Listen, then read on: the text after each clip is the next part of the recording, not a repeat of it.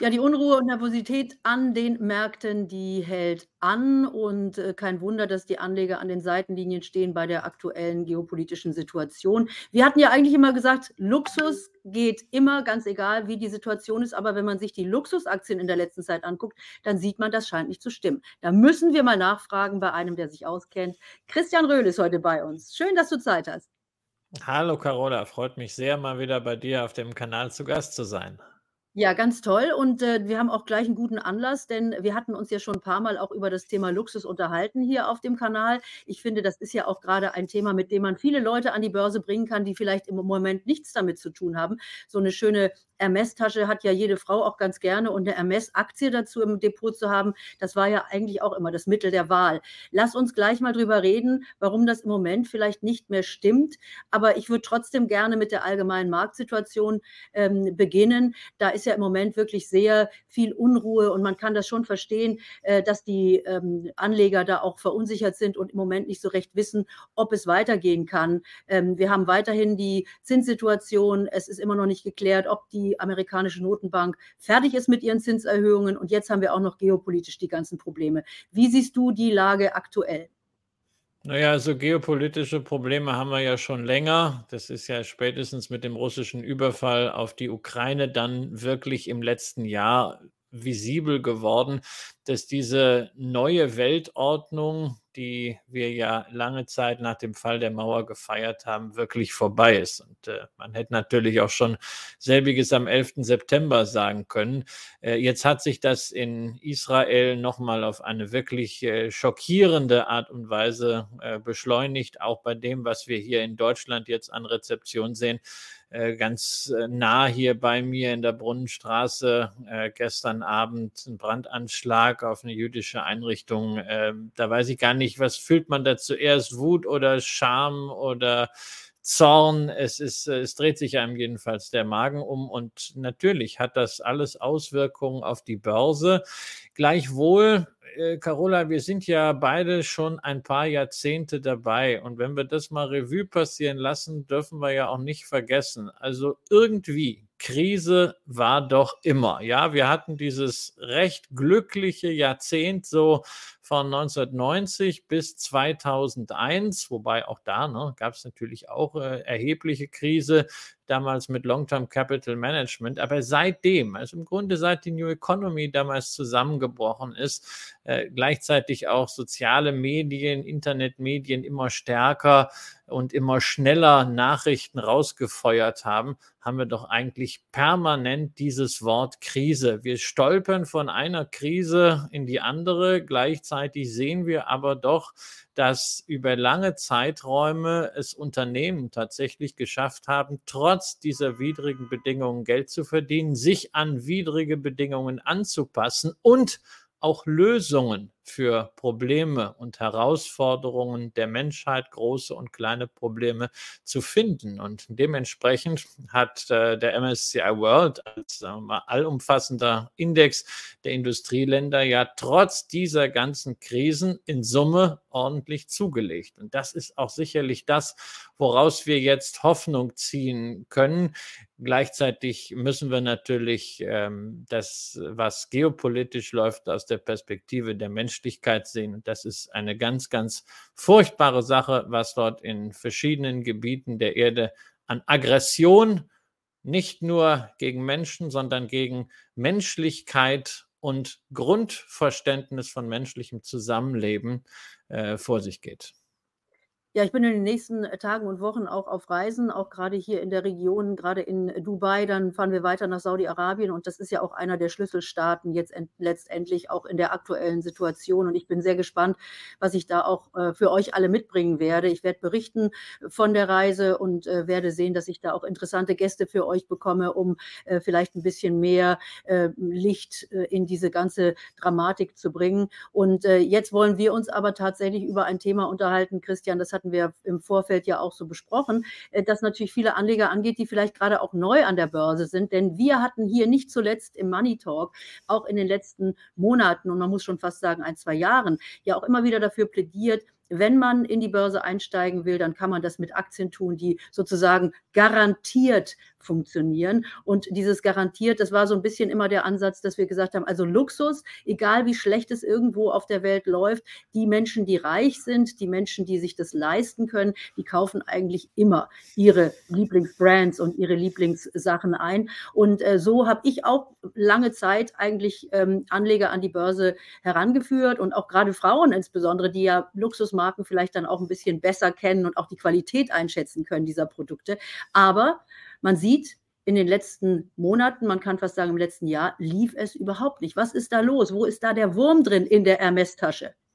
Also da muss ich zunächst mal einen Schritt zurückgehen. Du hast dieses Wort garantiert gesagt. Also wenn du eine Garantie willst, äh, dann kaufst du dir eine Waschmaschine und hoffst, dass der Garantiegeber nicht pleite geht. An der Börse gibt es keine Garantien, außer vielleicht die garantierte Rückzahlung von Staatsanleihen, weil wenn Deutschland oder die USA ausfallen, dann haben wir noch ganz, ganz andere Probleme. Aber wir haben ja auch immer wieder darauf hingewiesen, der bestmögliche Einstieg in die Börse ist eine breite Diversifikation. Die kann man sich mit einem ETF sehr, sehr einfach holen, auch gerade als Sparplan wenig Aufwand, breite Diversifikation zu geringsten Kosten, ETF einfach, transparent und fair. Wenn man dann sagt, okay, man möchte doch mal den Fuß in Einzelaktien zusätzlich hineinstecken, weil das Fundament eben liegt, dann bieten sich natürlich Aktien an, zu denen man irgendwie einen Zugang hat. Und da ist es natürlich für viele Menschen einfacher, etwas zu nehmen, was aus dem täglichen Leben bekannt ist, als wenn man jetzt vielleicht in äh, B2B-Software geht, die man noch niemals überhaupt im Einsatz gesehen hat. Deswegen ist für den Einstieg natürlich alles, was so im Konsumgüterbereich ist, egal ob jetzt Nahrungsmittel, also die eher defensive Seite oder eben so etwas wie Luxus, eine sehr, sehr schöne Sache. Die Narrative dazu, die gelten natürlich auch immer noch. Allerdings habe ich auch in den letzten Monaten eine lange äh, Luxussendung mit Thorst von Butler bei Leben mit Aktien beispielsweise gemacht, immer wieder darauf hingewiesen, dass die immensen Umsatzsteigerungen, die wir insbesondere natürlich beim Flaggschiff der Branche bei LVMH gesehen haben, die zyklischen Risiken erhöht. Denn es haben natürlich gerade in den letzten zwei Jahren viele Menschen bei Marken wie Louis Vuitton eingekauft, die nicht die klassische Luxusklientel sind, die also nicht unbedingt sagen, naja, ich kaufe mir sowieso jedes Jahr irgendwie ein, zwei, drei Taschen und ob jetzt diese Tasche mal äh, 300 Dollar mehr kostet oder nicht, das ist mir dann egal bei einem Preis, der sowieso schon bei 2000, 5000 oder 8000 Dollar liegt.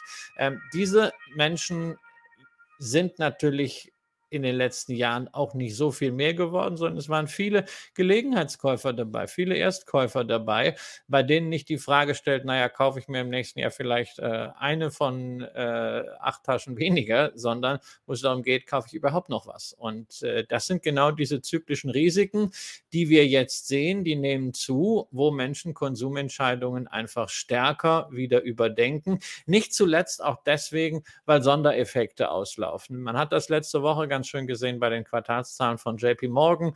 Da gibt es ja immer so ein Statement äh, von Jamie Dimon dazu. Und äh, er hat dazu gesagt, äh, Consumers have been spending down their excess cash. Also das Cash, was die Leute übrig hatten, weil sie in dieser ganzen Pandemiezeit nicht reisen konnten, keine Vergnügungen wie Konzerte äh, hatten, das haben sie genutzt, um halt zum Beispiel auch eine Tasche von Louis Vuitton zu kaufen. Und äh, natürlich, irgendwann ist dieser Vorrat an Geld dann auch mal zur Neige, insbesondere durch höhere Inflation. Das ist einfach das Thema, dass wir sehen, dass da die Anfälligkeit für zyklische Risiken stärker geworden ist, weil die Exklusivität einzelner Marken natürlich auch etwas runtergegangen ist. Und da muss man dann natürlich äh, sehr genau schauen, äh, welche Marke wirklich äh, Exklusivität noch hat, wer also wirklich eher im wirklichen High-End-Luxus positioniert ist und wo die Positionierung ein bisschen stärker Richtung, sagen wir, Premium-Lifestyle gegangen ist und wo vielleicht auch, naja, ein Brand in den vergangenen Jahren, weil man eben alles mitnehmen wollte, was ging, etwas ausgeleiert wurde. Und genau darauf wollen wir jetzt mal eingehen, denn das Schöne, Christian, an der Börse ist ja Folgendes. Ähm, ich habe auch hier im äh, Money Talk häufiger den Heiko Thieme zu Gast und der sagt mir immer, er kauft Aktien, wenn sie billig sind. Er kauft sie dann, wenn sie keiner haben will. Er kauft sie dann, wenn sie im Preis gesunken sind und wenn sie günstiger sind. Und insofern mag es ja sein, dass das ein oder andere Luxushaus jetzt auch nicht gerade ein Schnäppchen wird, äh, aber oder ein Sonderangebot, aber dennoch ein Einstiegszeitpunkt vielleicht auch gegeben ist. Ganz wichtig an dieser Stelle nochmal der Hinweis, wir machen hier keine Anlageberatung, sondern geben euch nur Ideen, was ihr mit eurem Geld machen könnt. Und äh, ich muss sagen, ich freue mich, dass der Christian da ist, der sich nämlich jetzt wirklich im Detail auch mit den den einzelnen Brands beschäftigt und mit den einzelnen Luxusaktien. Und das würde ich nämlich jetzt gerne nutzen, wenn ich dich schon im Money Talk habe und mal diese Unternehmen auch ein bisschen genauer beleuchten. Du hast gerade den wichtigen Punkt schon angesprochen, dass es also einige Häuser gibt, die wirklich weiterhin bei ihrer super High-Quality, High-Luxus-Strategie bleiben und andere, ja, ich sag mal, die so ein bisschen, kann man sagen, ins Bling-Bling gegangen sind? Ja, ja, also Bling Bling, da bist du meiner Meinung nach äh, sofort bei Gucci angelangt. Gucci ist ja selbstständig nicht mehr an der Börse, sondern Gucci ist äh, Teil der Caring Group äh, der Familie Pinot. Und diese Caring Group, die ist ja äh, börsennotiert. Und da haben wir tatsächlich das Thema, was du eben sagtest, naja, wenn es mal billig wird, ein Schnäppchen. Also würdest du einen Gucci-Schal noch kaufen, wenn plötzlich draufsteht, der kostet jetzt nicht mehr 500 Euro, sondern nur noch 50 Euro? Wahrscheinlich nicht. Ne? Da würdest du sagen, hm, also irgendwas mit der Exklusivität ist doch da jetzt nicht mehr so ganz in Ordnung. Und so ein bisschen ist es auch bei der Gucci-Aktie. Also wenn man die aktuellen Zahlen nimmt, kommst du ja auf ein Kurs-Gewinn-Verhältnis von 12, was natürlich für eine Luxusaktie zunächst mal sehr billig aussieht. Aber man darf halt nicht vergessen, und billig und Luxus, das passt irgendwie nicht zusammen. Und Gucci hatte schon im letzten Jahr wirklich in den Zahlen deutliche Bremsspuren. Pinot selber hat gesagt, ja, wir bleiben deutlich unter unseren Möglichkeiten. Und das ist vielleicht auch eine Folge davon, dass man den Brand etwas überstrapaziert hat. Ja, auf der einen Seite dieses extrem traditionelle italienische Schick und auf der anderen Seite also wirklich flashy Streetwear-Kooperationen äh, wie mit Adidas, wie mit äh, VF Corporation. Ähm, das, das kann man machen, aber das führt dazu, dass man natürlich als, als Brand vielleicht ein bisschen austauschbar, verwechselbar wird. Und äh, das sieht man meiner Ansicht nach recht deutlich, sowohl in den Zahlen als auch in der Bewertung dann von Caring. Und das, was jetzt das Management als Antwort darauf hat, das finde ich auch nicht so wahnsinnig überzeugend. Man müsste bei Gucci wirklich eine Repositionierung äh, durchführen, weil es die Kernmarke ist. Man hat natürlich mit Saint Laurent auch eine ganz großartige äh, Marke weiterhin im Portfolio, die wirklich High-End ist, aber über die Hälfte des Umsatzes kommt immer aus Gucci. Und statt Gucci auf Vordermann zu bringen, was macht man? Man kauft für viel Geld eine Minderheitsbeteiligung bei Valentino, 30 Prozent, mit der Option, irgendwann in ein paar Jahren mal weiter aufzustocken. Man kauft das Ganze auch jetzt aus Investorenhand. Das heißt, man kauft sowieso schon teuer. Man kauft äh, ein Unternehmen, was äh, Price to Perfection ist. Und dann ist man mit 30 Prozent irgendwo drin. Mit 30 Prozent hast du aber nichts zu sagen, außer dass du vielleicht Vetorechte hast. Aber du kannst nicht konstruktiv arbeiten. Nichtsdestotrotz musst du natürlich für das, was du da ausgibst, Zinsen zahlen. Also ist insgesamt bei Caring eine Situation, wo ich sage, ja, die Aktie ist billig gemessen an einem Maßstab wie dem KGV, über das man natürlich sehr, sehr kontrovers diskutieren kann, aber das ist mal vielleicht so ein erster Hinweis. Aber äh, das reflektiert auch die Probleme und äh, gerade der äh, Pinot muss halt jetzt mal zeigen, dass er sich nicht nur sehr glamourös bewegen kann. Er ist ja verheiratet mit Salma Hayek, hat einen Sohn mit äh, Linda Evangelista. Ja, also es ist wirklich so äh, Glamour pur, very prestigious, aber dass er auch in der Lage ist, ein solches Unternehmen wieder auf Kurs zu bringen. Das wird jetzt die Nagelprobe. Ich glaube, da ist es auch ganz, ganz deutlich, dieses Overspending von äh, unnützem Geld, denn äh, das Thema Gucci war ja tatsächlich auch so ein bisschen in dieser ganzen Krypto-Community ganz groß. Also nicht nur die Collabs mit diesen Stars, die man hatte, sondern es war ja eben auch äh, geradezu schick, sich mit allem zu behängen, was irgendwie von Gucci kam äh, und das mit seinem Krypto-Reichtum irgendwie zusammenzubringen. Also äh, ich kann mich erinnern, dass da gerade in dieser Szene, wo die vielen jungen Leute waren, die dann auf einmal Geld gemacht haben, eine Zeit lang eben mit Krypto und mit allem, mit allen Shitcoins, die da irgendwie im Umlauf waren, äh, dass dann also zu dem, zu diesem Status dazugehörte, eben auch wirklich den, das allerletzte, die Unterhose von, von Gucci auch noch anzuhaben.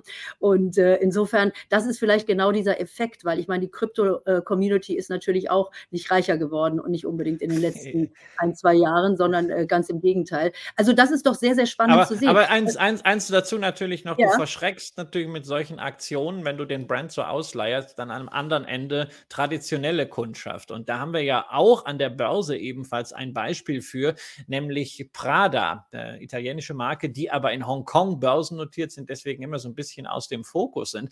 Es war ja auch mal ein wirklich großartiger Brand, künstlerisch getrieben von Miucci Prada, aber ihr Mann, der Bertelli, ist natürlich Kaufmann durch und durch und der hat es dann äh, so vor acht, neun Jahren wirklich mit diesem Lizenzgeschäft äh, völlig übertrieben. Da pappte auf allen möglichen Produkten Prada-Logos drauf. Das ist schön für den kurzfristigen Cashflow, sorgt aber dafür, dass der Brand wirklich austauschbar wird. Und Prada hat echt kämpfen müssen, diese Exklusivität und diesen Ogu der Luxusmarke wiederzubekommen. Das ist ein Turnaround. Ja, der ist jetzt sozusagen im Gange.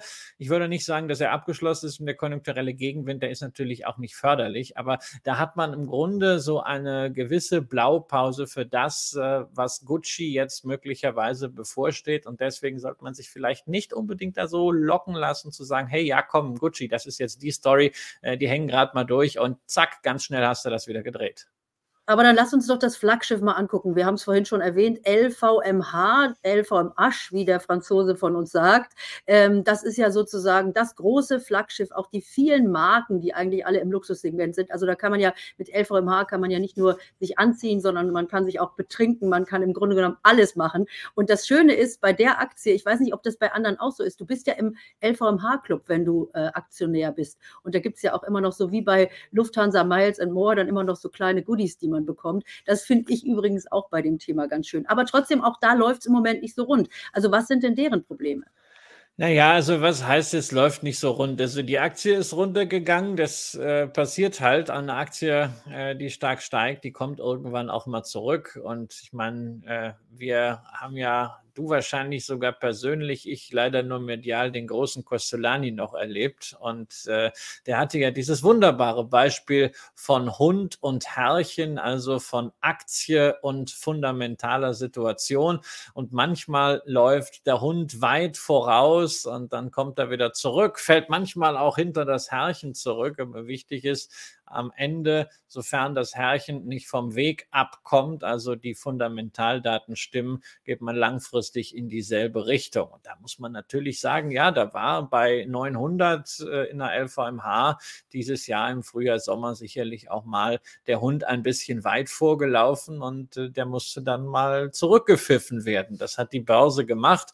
Jetzt haben wir die Halbjahresumsätze von Louis Vuitton gesehen, äh, Q3-Umsätze und und äh, da waren dann einige plötzlich verschreckt, weil man die Zuwächse, die man im ersten und im zweiten Quartal gesehen hatte, nämlich 17 Prozent jeweils gegenüber dem vergleichbaren Vorjahreszeitraum, extrapoliert hatte. Eine alte Grundregel ist niemals extrapolieren an der Börse. Jetzt stehen da plötzlich plus 9 Prozent und man sagt, oh mein Gott, sind das schlechte Zahlen. Also ein Unternehmen wächst um 9 Prozent und man sagt, mein Gott, das ist ja viel zu wenig. Also da ist die Frage, ob nicht eher auch mal, gerade in, nach dem, was wir in den letzten Wochen und Monaten erlebt haben, äh, nicht äh, Louis Vuitton eine schlechte äh, Arbeit abgeliefert hat, sondern ob nicht Analysten vielleicht mal an ihren Erwartungshaltungen arbeiten sollten und diese etwas realistischer gestalten sollen. Also die Zahlen, die Louis Vuitton vorgelegt hat, der LVMH, die waren gut, aber sie zeigen natürlich diese Bremsspuren. Übrigens haben wir das auch schon im zweiten äh, Quartal gesehen.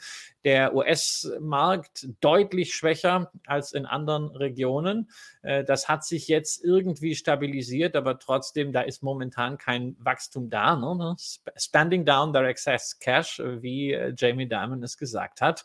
Und gleichzeitig sehen wir natürlich in einzelnen Segmenten auch gewisse Probleme, also zum Beispiel die Luxusspirituosen ähm, zum Beispiel ja Whisky-Marken, sowas äh, wie der Artback oder der Glenmorangie, die gehören ja auch zu äh, LVMH.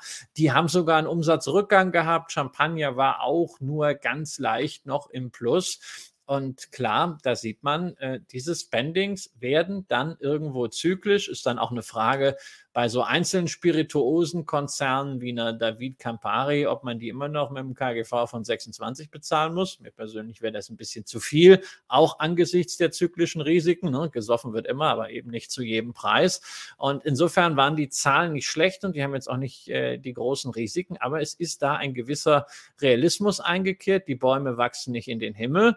Louis Vuitton, äh, Moet Hennessy, LVMH hat halt den großen Vorteil, dass man ein Markenimperium hat und dass man einerseits natürlich Schwächen in einem Bereich wie Spirituosen durch Stärken in anderen Bereichen ausgleichen kann.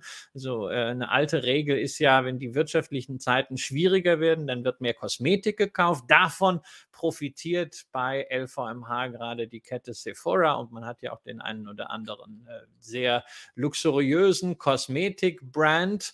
Äh, das ist ein Vorteil. Und dann haben sie natürlich auch äh, selbst in dem äh, sehr wichtigen Fashion-Bereich unterschiedliche Marken. Und auch da muss man sagen, also äh, die Stammmarke Louis Vuitton ist sicherlich über die letzten Jahre lange nicht so extrem wie Gucci, aber ist auch schon so ein bisschen flashy geworden, ja, und ist auch so ein bisschen nach unten skaliert worden, was das Niveau angeht, um den Umsatz hoch zu skalieren. Aber äh, El Format hat den Vorteil, da gibt es dann zum Beispiel auch noch Dior und Dior ist nach wie vor von der Positionierung her ganz klar Luxus. Die können das also besser ausgleichen, aber aufgrund der Größe einfach sind sie natürlich auch anfälliger geworden für zyklische Risiken.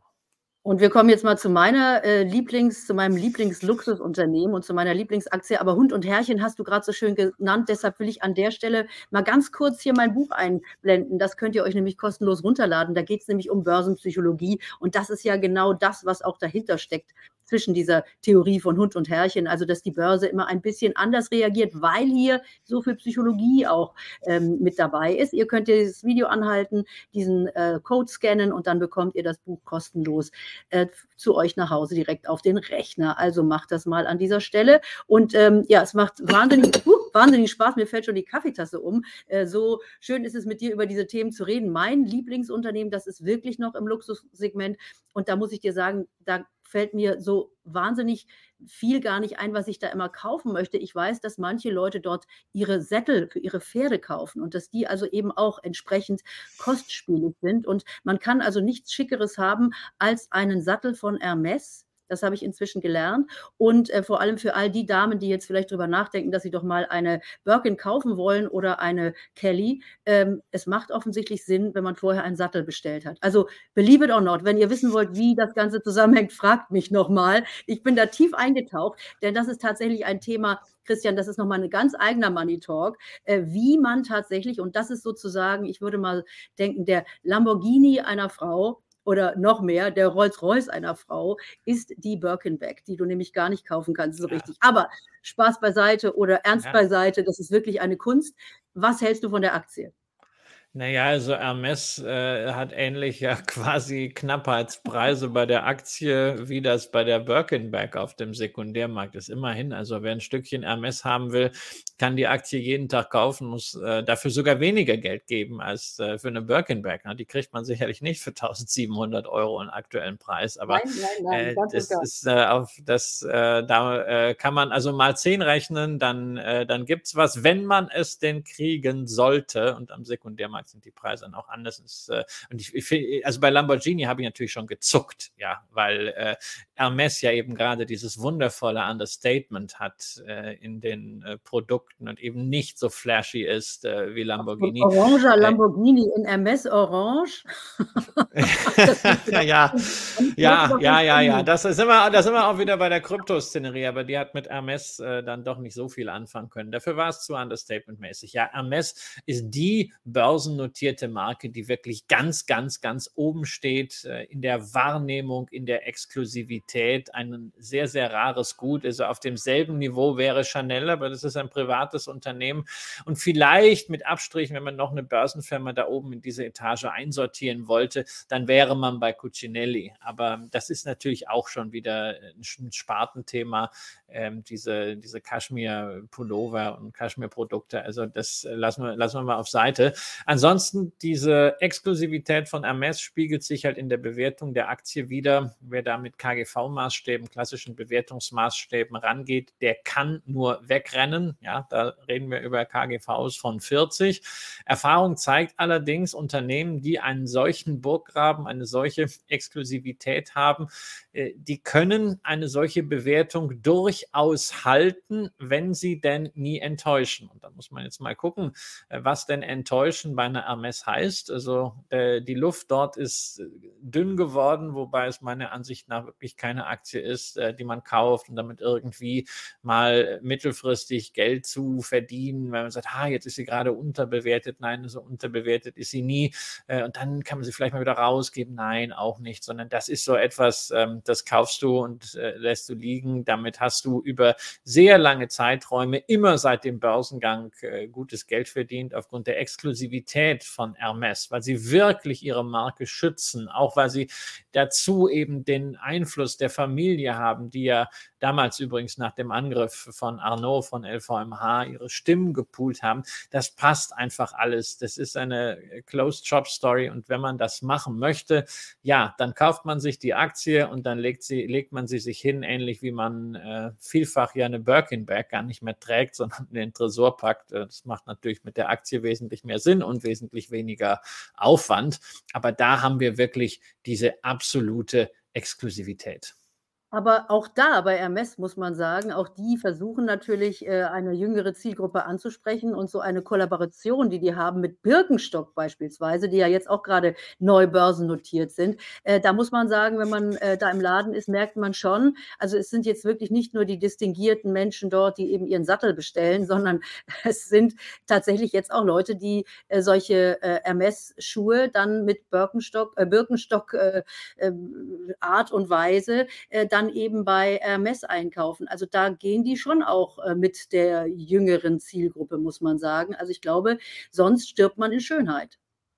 Naja, sonst stirbt man in Schönheit, wobei also man wird vielleicht auch äh, gewisse Produkte ersetzen müssen. Ne? Die gute alte Hermes-Krawatte äh, gehörte ja über Jahre, Jahrzehnte zum guten Ton äh, und äh, durch Corona ist das Krawattenbusiness ja ziemlich disruptiert worden. Also ich hätte mich ja früher nie mehr zu dir getraut, ohne einen angemessenen Binder. Heute wird man ja schon eher ein bisschen schief angeguckt, wenn man einen Binder trägt. Natürlich, man muss das Sortiment auch da entsprechend äh, anpassen und äh, es scheint so zu sein, dass äh, die Birkenstocks momentan irgendwie in diesem angeblich nachhaltigen Zeitgeist liegen. Das reitet man dann mal in der Kollaboration mit. Das sollte man nicht allzu oft mit Produkten machen, aber genau da ist halt der Einfluss der Familie so wichtig, dass man sagt, ja, man kann das mal, man kann das mal testen, man kann mal schauen, wie es läuft und man muss nicht mit 20 äh, Marken, die ansonsten Billigprodukte oder äh, konventionelle Produkte herstellen, kooperieren.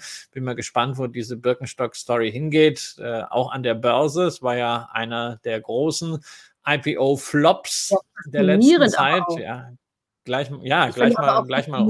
Tatsächlich diese Badelatschen und diese Gesundheitslatschen. Wer hätte das gedacht? Denn äh, das ist ja tatsächlich alleine, dass es einen Börsengang zu so einer Bewertung gibt, muss man ja sagen, ist ja schon eine Leistung ja. an sich.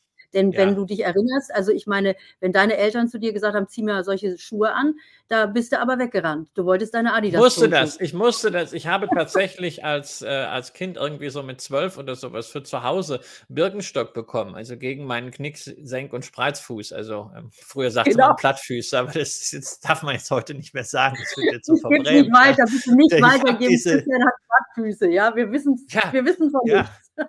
Ich habe diese Dinger wirklich äh, gehasst. Ich fand sie fürchterlich hässlich. Ja, in Österreich hat man das, das ultimativ schöne Wort Schiach dafür. Ja, ich, ich lerne schon ein bisschen, weil ich morgen auf die Gewinnmesse gehe. Und äh, da muss ich sagen, das habe ich nicht verstanden. Und wenn ich mir dann halt anschaue, also es ist ja im Kern natürlich vom Preis immer schon äh, ein bisschen elaboriert gewesen, wurde dann noch teurer im Endverkaufspreis. Man hat auch versucht, die Händler dann irgendwie so ein bisschen zu disziplinieren, was auch nicht alle Händler toll fanden. Aber wenn wir auf die Börsenbewertung gucken, also zum Zeitpunkt des IPOs, Barron's hatte da einen sehr, sehr schönen Vergleich, waren die mit etwa dem 37-fachen der Erträge Erträge ähm, für dieses Jahr bewertet. Ja, und da musst du dann den Vergleich zu einer Hermes ziehen. Und wenn du also bei einer Hermes bei einem KGV von 40 zuckst und dann siehst, eine Birkenstock kommt zu 37, da kannst du nur schreiend Reis ausnehmen und sagen, okay, IPO, it's probably overpriced. Ja, und äh, das haben wir gesehen.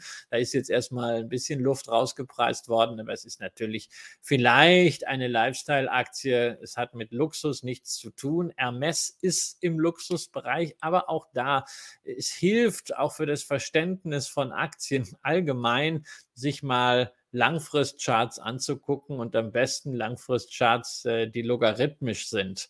Äh, und sowohl bei einer Hermes als auch bei einer LVMH sieht man dann, ja, es gab in den letzten Jahren wirklich einen immensen Boom, aber diese Aktien haben sich über die Zeit auch hervorragend entwickelt. Nur auch da gab es immer lange Durststrecken. Und gerade die Anleger, die erst in den letzten Jahren an die Börse gekommen sind, müssen sich erst auch mal daran gewöhnen, äh, dass es noch was anderes gibt als alles geht rauschartig nach oben und alles geht mit Big Drama nach unten, sondern Börse heißt häufig auch große Langeweile. Die Unternehmen arbeiten, Kurse pendeln mal hin und her.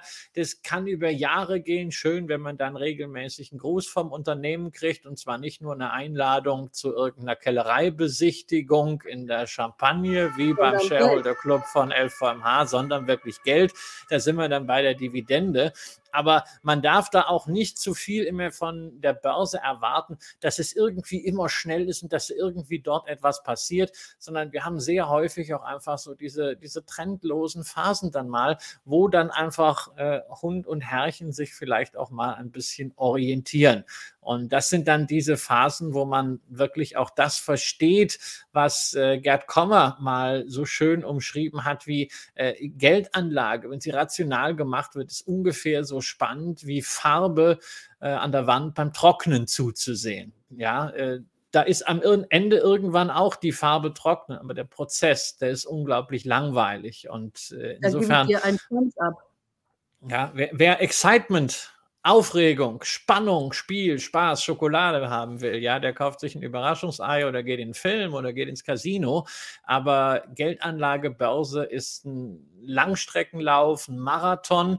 Und in diesem Marathon gibt es natürlich äh, genügend in Anführungszeichen Mitläufer. Und da sollte man dann auch äh, denen allen die Chance geben, ins Ziel zu kommen, aber äh, ihnen auch einfach mal die komplette Distanz Zeit äh, geben. Und das gilt eben für Aktien. Und das funktioniert nur dann, wenn man ausreichend breit diversifiziert ist. Wenn man also glaubt, nur weil eine LVMH ein super starkes Markenportfolio hat, einen exzellenten Track Record, ein hervorragendes Management und eine nachgewiesene langfristige Preismacht. Deswegen muss diese Aktie immer steigen und jeder 10% oder 15% Rücksetzer ist deshalb ein Nachkaufalarm. Dann wird man ein Problem haben. Christian, es war mir eine Riesenfreude, das so ausführlich mit dir zu besprechen. Und äh, äh ich werde jetzt hier gleich mal in die Mall gehen und mal ein bisschen rumgucken, ob ich ein paar Birkenstock-Schuhe hier finde. Also tatsächlich Nein, sind die ja mach, tu, eher, tu eher was für Gucci, die haben es nötiger. Nein, also dann kaufe ich mir gleich meine lieb, geliebten Louboutins. Also und da ist es mir dann egal, ob die an der Börse notiert sind oder nicht, denn die sind sowieso mit diesen dünnen Absätzen gleich mal beim nächsten Mal einmal über die Straße, über Kopfsteinpflaster in Berlin laufen und sie sind kaputt. Also insofern, das ist äh, leider, leider ein teurer Genuss, diese Schuhe. Äh, und Genuss ist auch noch die Frage bei den Absätzen. Aber Christian, ich danke dir. Schreibt mir gerne mal äh, in die Kommentare, ob ihr mehr so ausführliche Deep Dives haben wollt, wie wir das heute gemacht haben in eine Branche. Ich fand es wahnsinnig spannend. Ich finde auch, dass man damit wirklich einen guten Einstieg bekommt. Und ihr habt ja so ein bisschen raushören können. Eigentlich ist Geldanlage ganz einfach, also wirklich lange Zeit mitbringen, regelmäßig am besten in Aktien ansparen und dann liegen lassen, sich über Dividende freuen, sich über die schönen Produkte freuen, die da im Schaufenster stehen. Vielleicht auch mal was davon kaufen, aber ansonsten einfach Zeit mitbringen. Und da kommen wir wieder zu Costolani, den hatten wir vorhin schon mal. Denn so ganz falsch ist das ja mit der Schlaftablette gar nicht. Man sollte sein Geld eben für sich arbeiten lassen. Äh, es gab eine Zeit, da haben alle auch schon wieder gesagt, nein, Costolani stimmt einfach nicht. Schlaftablette nehmen und wenn du aufwachst, hast du mehr Geld. Aber dieser Zeitfaktor, der ist enorm wichtig. Den kalkulieren wir mit ein. Ich wünsche dir noch einen schönen Tag, dass du nämlich jetzt auch Zeit hast. Lasst mir ein Abo da, wenn ihr das erste Mal im Money Talk seid. Da gibt es mehr solcher Interviews. Schreibt mir, ob ihr Deep Dives wollt in einzelne Branchen. Sagt mir welche. Und dann machen wir das. Also erstmal für heute. Danke, Christian. Danke euch und einen schönen Tag. Tschüss aus Berlin.